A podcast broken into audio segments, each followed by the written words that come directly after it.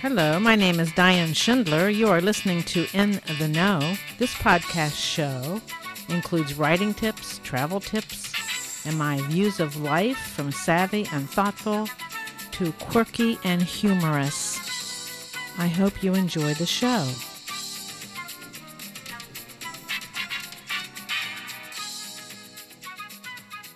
Crazily enough, I started a software company about 15 years ago with some friends, and Michael Crichton's book, Prey, was a foundational part. I'll tell you a little about the book and a little bit about our software company. Great. The book is 2002. It's a thriller about artificial intelligence and nanotechnology. And in the book, the scientists create nanoparticles that work together in something called swarms. And the concept follows things like ants.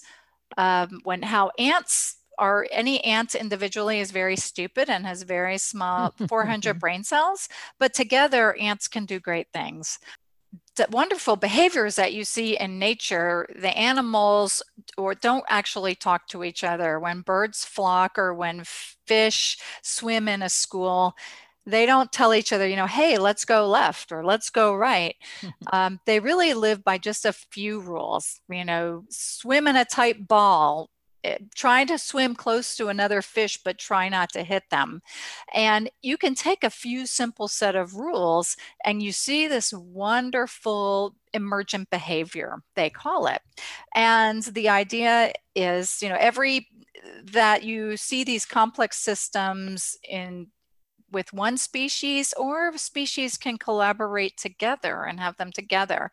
And it's really pretty amazing. So Michael Crichton's novel, of course, things go wrong and the nanoparticles, resort and kill people and take over the world, and they become little nano monsters in, of course, classic Michael Crichton, in his classic style. But the theories are solid, and we looked up a lot of his book has actual Department of Defense patents behind it. Not that he filed, of course. Wow. Other people did. And how did we use this in the world of much less sexy retail inventory management, which is what I work in? But we use some of those ideas to say we're going to have very simple computer programs that can work autonomously and then interact with each other in simple ways, and you get some very beautiful behavior coming out of that. So it was really fun, and we had 5 founders and we all read the book beforehand, and we really found it to be quite inspirational.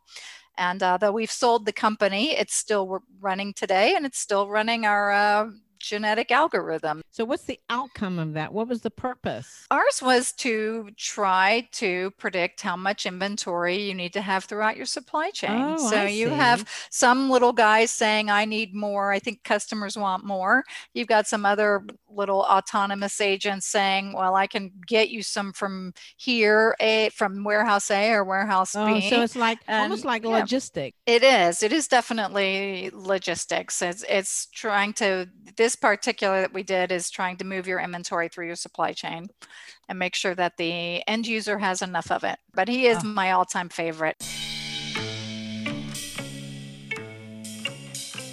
We are listening to Linda Whitaker. She's a retail data scientist and a writer of science and technology thrillers. By day, she plays with numbers. By night, with words. She started writing around 2011 when she took her first mystery class with Ellen Hart, a prolific Minneapolis author. Many years of learning and perseverance have finally led her to her debut novel, The Crucible of Steel, a thriller. Linda resides with her husband in the mountains of Western North Carolina. She loves running in the forest, gardening, cooking, and playing with her dog and cat. Let's go back to this fascinating interview.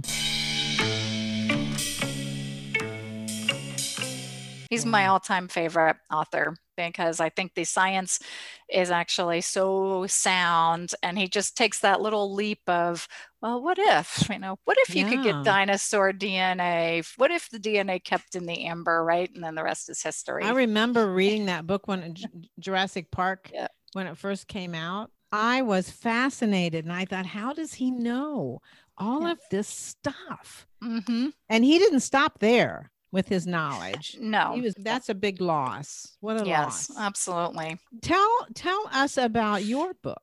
My book is also based in a lot of factual science, and it tries to be quite factual. In a nutshell, my elevator pitch, it's a fast-paced techno thriller with lots of twists and entanglements and a lot of science.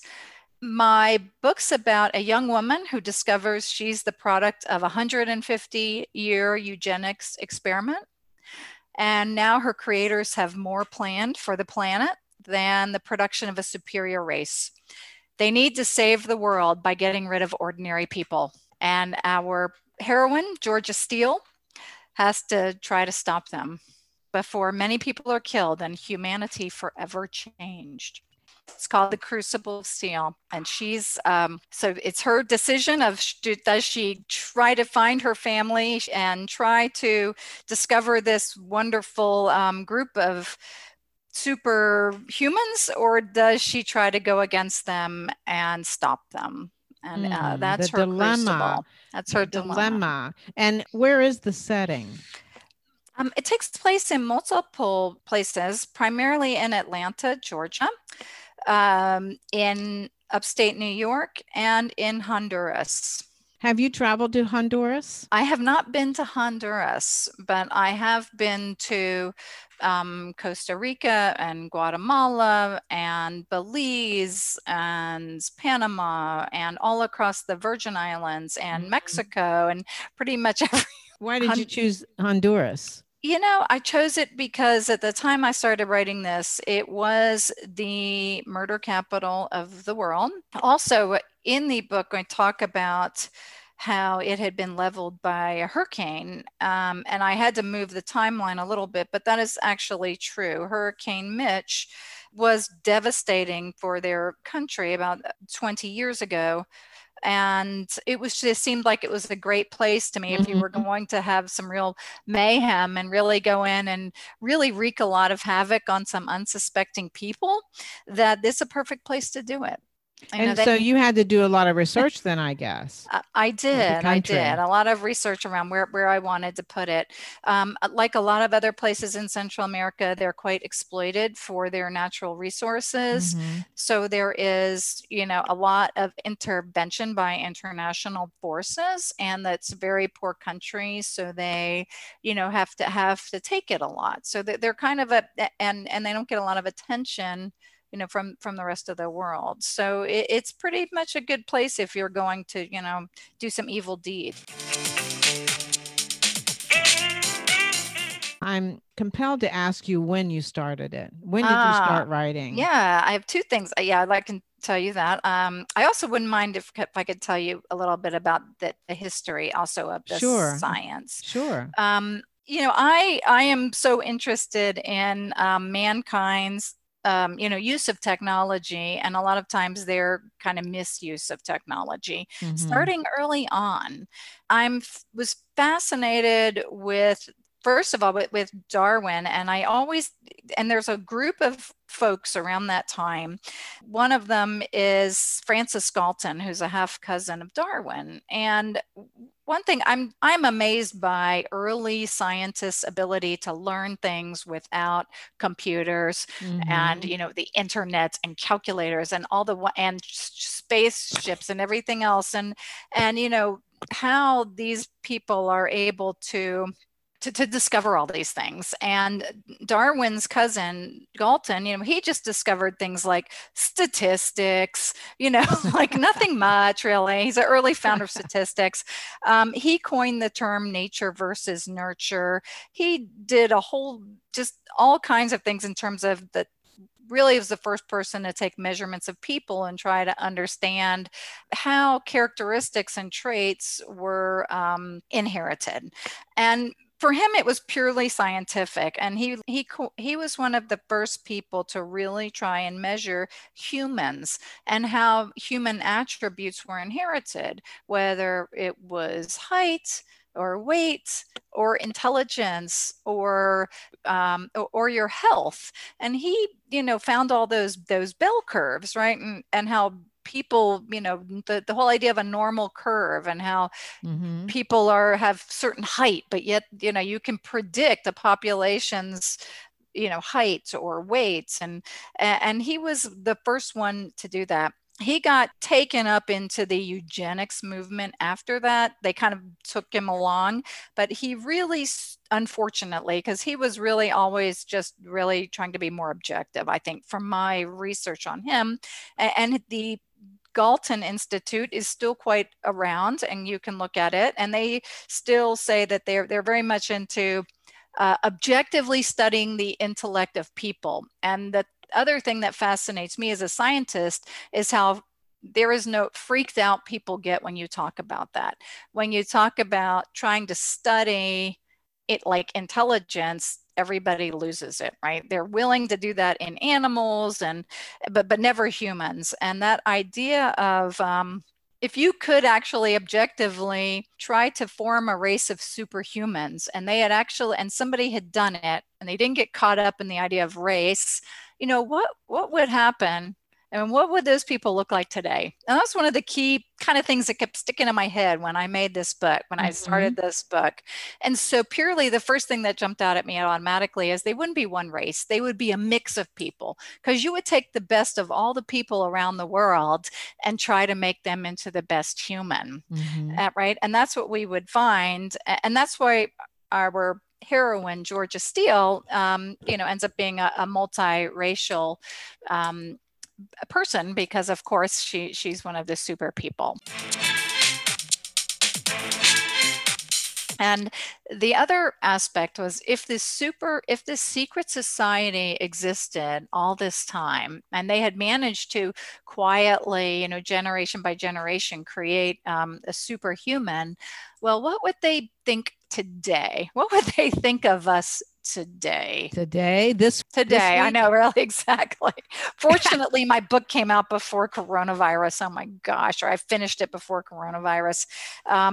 But you know, they would be probably not very happy with how we've taken care of our planet and how we've overpopulated it, and they, you know, would think that something has to be done. We have to stop sitting on the sidelines and just preparing and trying to make a superhuman race. We better do something, or there's not going to be a planet for us to have our super race on.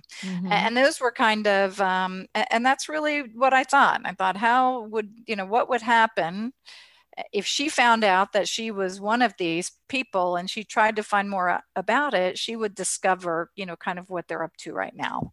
And that's kind of how she gets set on her way of trying to save the world. Again, when did you start? I know you don't. Oh, I started trying to save the world. No, I started many years ago, between around maybe 8 or 10 years ago, with these ideas floating in my head. But being a mathematician my whole life, I did not know how to write fiction.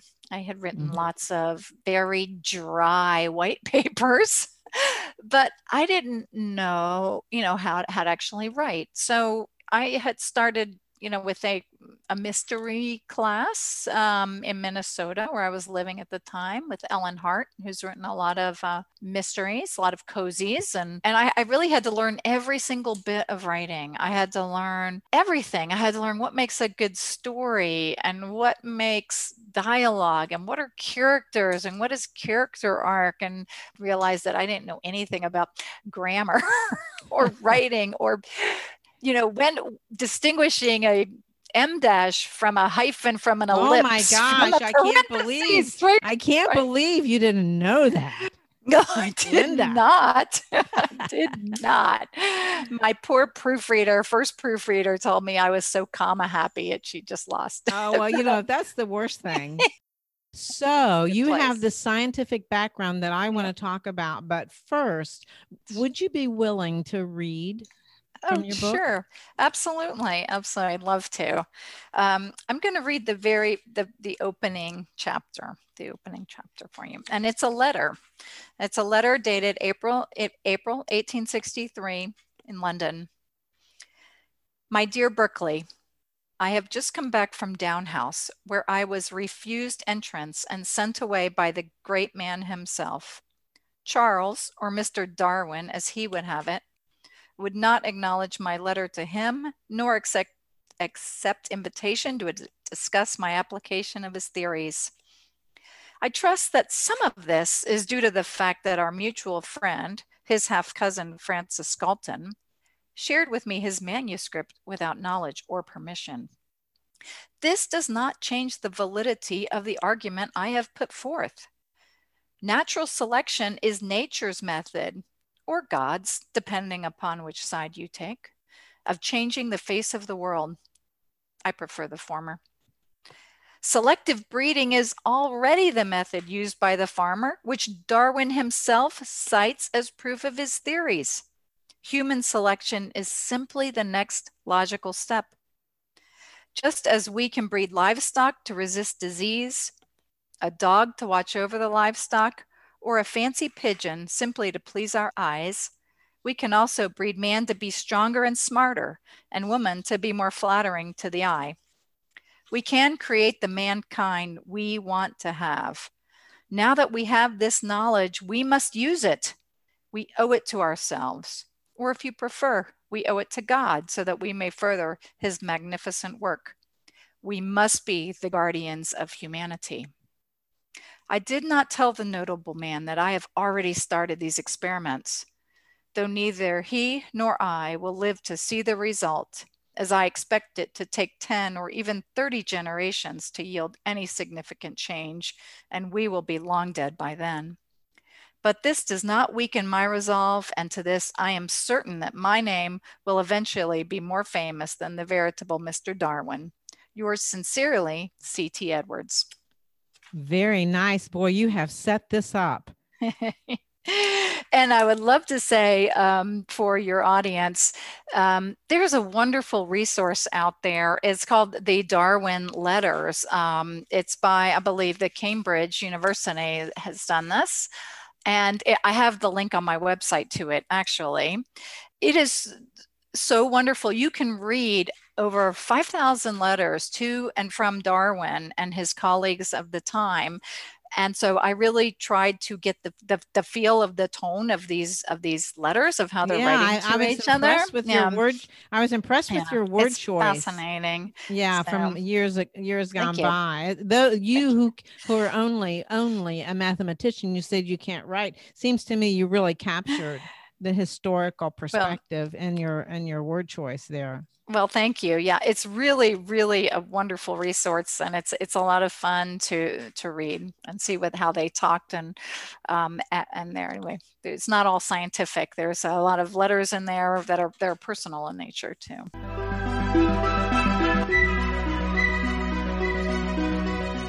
I'm going to stop for a moment and thank you for listening to In the Know. If you have an interest in being interviewed, please send me an email. Diane@dianeabroad.com, and I will forward to you the interview request form. What we do here on In the Know, we make sure that we help authors reach a different audience, the podcast listeners' audience. Thank you so much.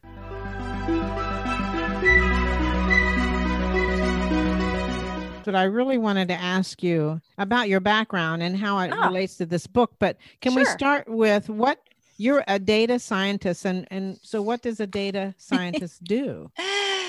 So a data scientist really means someone whose focus is on understanding information in the context of a business problem. Data scientists learn a lot of standard techniques which can be applied across different industries. Data science has really been brought about now by the advances we've made in computing science, and it's a marriage of computing science and math. It's understanding how to solve problems in the context of computing power that's available to you. And a lot of the focus now are on things like artificial intelligence and machine learning, if you've heard those terms floating around. Mm-hmm. I've been working with those for many, many years, for 20 years, been working with artificial intelligence, again, going back to our days of Prey, of Michael Crichton mm-hmm. and his swarm intelligence. So in a short, that's what they do. We try to marry math with technology to come up with the best answers. Usually the best data science specialize in a particular industry. Because it's so important to marry the business problem, the math, and the science and the technology together. And I happen to work in the field of retail data science. I work in inventory management and I work in merchandising. So when you go to the store and see what the retailer is showing you and what they want you to buy, we help with that.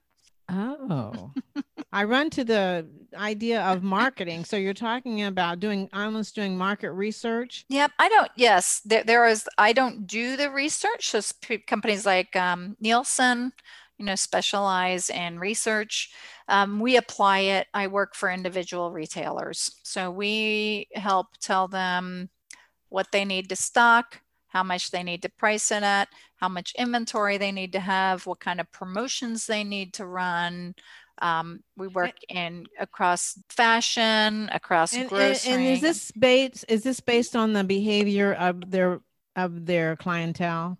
Yes. Okay.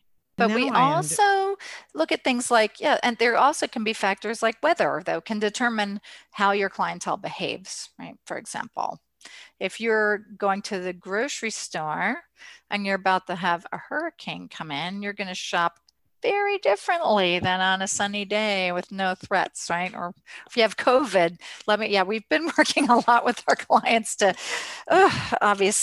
get them through this COVID crisis. Yeah, what a challenge. Wow. Yeah. How then does being a data scientist help or hurt writing science fiction? That's what I want to know. Inquiring minds want to know. I think one way, it obviously helps a lot in that I'm really familiar with a lot of the technologies, and I love to explain the technologies a little bit in my book. I think I do that more than most tech writer. Most writers of tech thrillers or in the science fiction genre will gloss over a lot of things. And I like to tell people a little bit about how it works, a little bit, like how do you ensure that your emails, that you could pass information safely and securely? What does it mean to encrypt something? As an example, I'll tell a little bit about that. And I think that maybe that helps or hurts me. I think it might hurt me in that I want to make sure I got as much of it right as I could. In some places I did have to take some shortcuts, but by and large, I think it helps because in my job every day, I have to explain complex math to my retail clients. So I think that's what I try to do here. I try to explain complex concepts of technology or science and tried to do it in a way that I thought everybody could understand. And I guess that's kind of what I like to do. I have an assumption that you had to make some choices because some of it is too technical. And yet at some point, you have to explain some of that technology in order for your reader to get the concept. And so it's really a balancing act. Definitely. Not to bore people who know nothing and not to get it wrong for people who know a lot. Exactly. So I had I had experts all along the way helped me. I have a professor from the University of Minnesota. It's a microbiology professor who helped me with how you would create a superhuman in the first place, right? And how you would, try to get rid of the average humans and to make sure that was. See, science. I would be gone. Right. I'm gone out of your novel. But I'm not going to take it personally, Linda. Well, most of us are, so they're not trying to get rid of everybody. I had a technology expert to help me with, how the web works and how does the World Wide Web work. And I had an expert ancestry person who's an expert in doing genealogy research. And so, I made sure that, and here is actually the worst part of writing a tech thriller and taking, 8 years to do it, is the technology would change on me over time. And then ancestry was not a huge deal when I started writing this, and it's exploded. And, you know, everybody can stick their DNA up on the web. For your listeners, you may want to, you know, be careful, or at least know what you're doing. And because if you stick your DNA out there, you know, people are going to get it. It depends how you feel about that. But, you know, that wasn't so available. You couldn't just stick your DNA up and all of a sudden find your fourth cousin living, you know, in Africa. You couldn't do that before. I can comment on that a little bit. I mean, I don't do ancestry.com, but I did have my DNA tested, so I know where I came from. But I didn't get involved in it because I tend to overdo. I don't do anything at 100%. I always do things more, and I knew I'd get addicted to it, so I never began. So I haven't done anything with it. But now I get emails from people who say, oh, you know, you're a third or fourth cousin to such and such. Right. And I go in and look at them. But so I go in and look at just the general information because I haven't purchased the software, and someone else has done this work. That's right. Yeah. Yep. Someone else has done this work, and I'm thinking, how do you, and I'm not sure why they're in my ancestry page. Who are they? And are they just hobbyists? And suddenly they're filling out my pages. I don't know what that's about. That's right. Yeah. So your pages can be public or private. You can check, so some of those are kind of old school genealogy research where you actually map people back, right? And I try to find my my grandparents, and they may have, somebody else may have a slightly different name, and my grandmother was Harriet, maybe somebody called her Hattie, and you try to figure out that's actually the same person, and you keep working your way back that way. And so I think you can make that private or public, but yes, it's like, just like there's kind of crowdsourcing of a lot of things now with the web, there's kind of our whole mapping of our ancestry. Which is interesting and scary. But the other part of, if you have your DNA tested and you give your DNA to these sites to use, well, now you don't need that actual work of mapping, because you can just look at people and you can know if you are related, if you have the same mother, cousins, you know, all of that. They can tell you, you know, may not know how, but they will know that you are, you know, third cousins on your mother's side.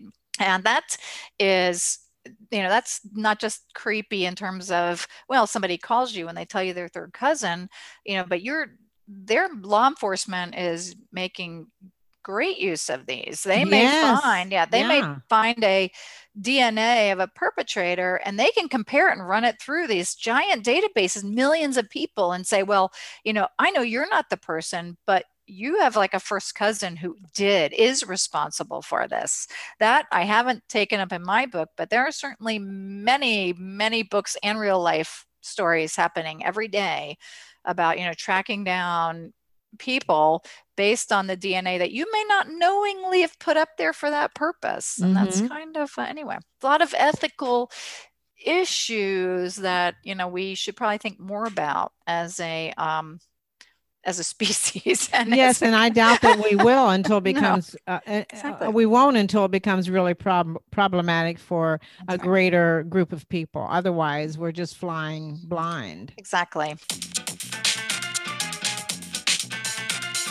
Technology is moving so quickly. It moves in front of the, in front of laws, right? It moves faster than our legal system. Like, you know, Snowden, that happened while I had written up whole parts about how the government could track you. And then Snowden came out, and I was like, oh, it's so much worse than I had like ever even conceived of. So it was so much worse than I, you know, was throwing out there, which is usually the case in our development of technology. And, you know, I think in some ways, science fiction I think science fiction gives a lot of ideas to the people doing the science. And they say, you know, like, oh, wow, tracking people via their cell phone records. Heck yeah, let's get right on that, right? Right. So. Tell me about places that you traveled that have had some impact on your book. So I lived in the Virgin Islands and have for 10 years in the U.S. Virgin Islands, but we traveled extensively around the Caribbean and Central America. And so was able to kind of see firsthand, you know, how people live there and see the topology of the land and how, you know, being independent and having to capture all your own water and live more, much more independently without, you know, having Home Depots on every corner you can run to. And and that influenced a lot of my understanding of how it might be to live there. And then part of the book in Atlanta, you know, takes place at in or around the Georgia Institute of Technology, where I did go to school, because you write what you know, it's easier, right? And so one of my characters is a professor, and so I just borrowed blatantly from my background, my personal, where I lived in Atlanta, and I do go back there. I still work out of Atlanta. My company's based in Atlanta, so you know, has a place in my heart, and I think I'm able to hopefully show that. So those are probably the two primary places. Do you want to tell me about any reviews you have about your book? Gosh, well, I have some very nice reviews, and I have nice review from Sally Handley, who's a author, and a really nice review from her. I am so humbled and honored, I can't even tell you. So she says, move over, Michael Crichton. There's a new science thriller writer on the scene, and her name is Ellen Whitaker. In her debut novel, The Crucible of Steel, Whitaker proves herself to be a master storyteller and a gifted writer. Rooted in Darwin's theory of natural selection, the plot of The Crucible of Steel revolves around a simple premise. If we have the ability to craft a more perfect human through genetic selection and alteration and speed up the natural selection process, why shouldn't we? The novel deals with the ethical quandaries facing a world struggling to keep up morally with the choices now possible due to technological advances. Technology consultant Georgia Steele is no computer nerd. This kick-ass protagonist is both brilliant and tough, and perhaps the only one who can stop a secret organization from ridding the world of individuals it deems to be inferior. As she searches to uncover secrets about her past, Georgia finds herself tested beyond her wildest expectations. Whitaker does a remarkable job of relating scientific information in understandable terms, all the while providing the reader with a roller coaster action ride. Reader beware, this techno thriller will keep you turning the pages long after you plan to turn out the lights. Bravo. Oh, that's an incredible review. Thank you. Tell me, I mean, I can't wait to hear other stories you're working on. I have a sequel going. Aha. I do. So a sequel from this book. Yes. The book takes place, The Crucible of Steel, in the fall of 2019. And at the end of it, Georgia has some unfinished business with the Guardians, or the Guardians of Mankind, the secret organization that has produced the superior strain of race of people. At the beginning of 2021, we in the middle of 2021, when the next book opens, Georgia is still trying to find them. And she gets thrown into another group of folks who are also trying to find the Guardians. And they're not so nice people either. So she's kind of caught between a rock and a hard place in a company that is actively changing people. Instead of using natural selection technique, they are using a lot of technological advances. I was inspired by Elon Musk, who is doing brain implants right now. If you've read about has a company that is coming up with brain implants. No. Yes, he is. And there is another book that came out a long time ago called The Singularity by Ray Kurzweil. And he has long espouse this idea of the singularity, which is when people and technology become one. And that obviously is the topic of a lot of science fiction books along the way. But again, science fiction now becomes reality. Yes. So yes, if I look up quickly Elon Musk and his brain chip, he has unveiled, are testing it in pigs right now with a coin-sized computer chip. He's powering it as a Fitbit in your skull, predicted to give people telepathy, cure paralysis, or enable superhuman vision. Need I say more? I'm shaking. I'm sitting here shaking because the future is now. So Neuralink, it's called the Neuralink chip. Wow. And my story, has Georgia pitted against a Elon Musk sort of character, and still trying to find the guardians. You have created such an interesting book where it is extremely timely. Yeah. Isn't it? No. Are you going to take 8 years? Promise me you're not going to take 8 years. No. Because Elon will have... No, exactly. Right. Who knows what will happen? No. Because first, I've learned how to write, which has been a wonderful thing. And second, it's way easier when you have your characters already. I don't have to, they actually constrain you, I think, in a good way. You know, they constrain where they live and how they act and how they speak. I don't have to worry about that stuff anymore. Now I just have to kick them out on their next adventure. That's right. It's just to create that plot. And it sounds to me like you already are ahead of that. Well, I am so impressed, and I'm glad, by the way, that I was able to wean my way in to your launching book event and meet you. My God. The honor is mine, Diane.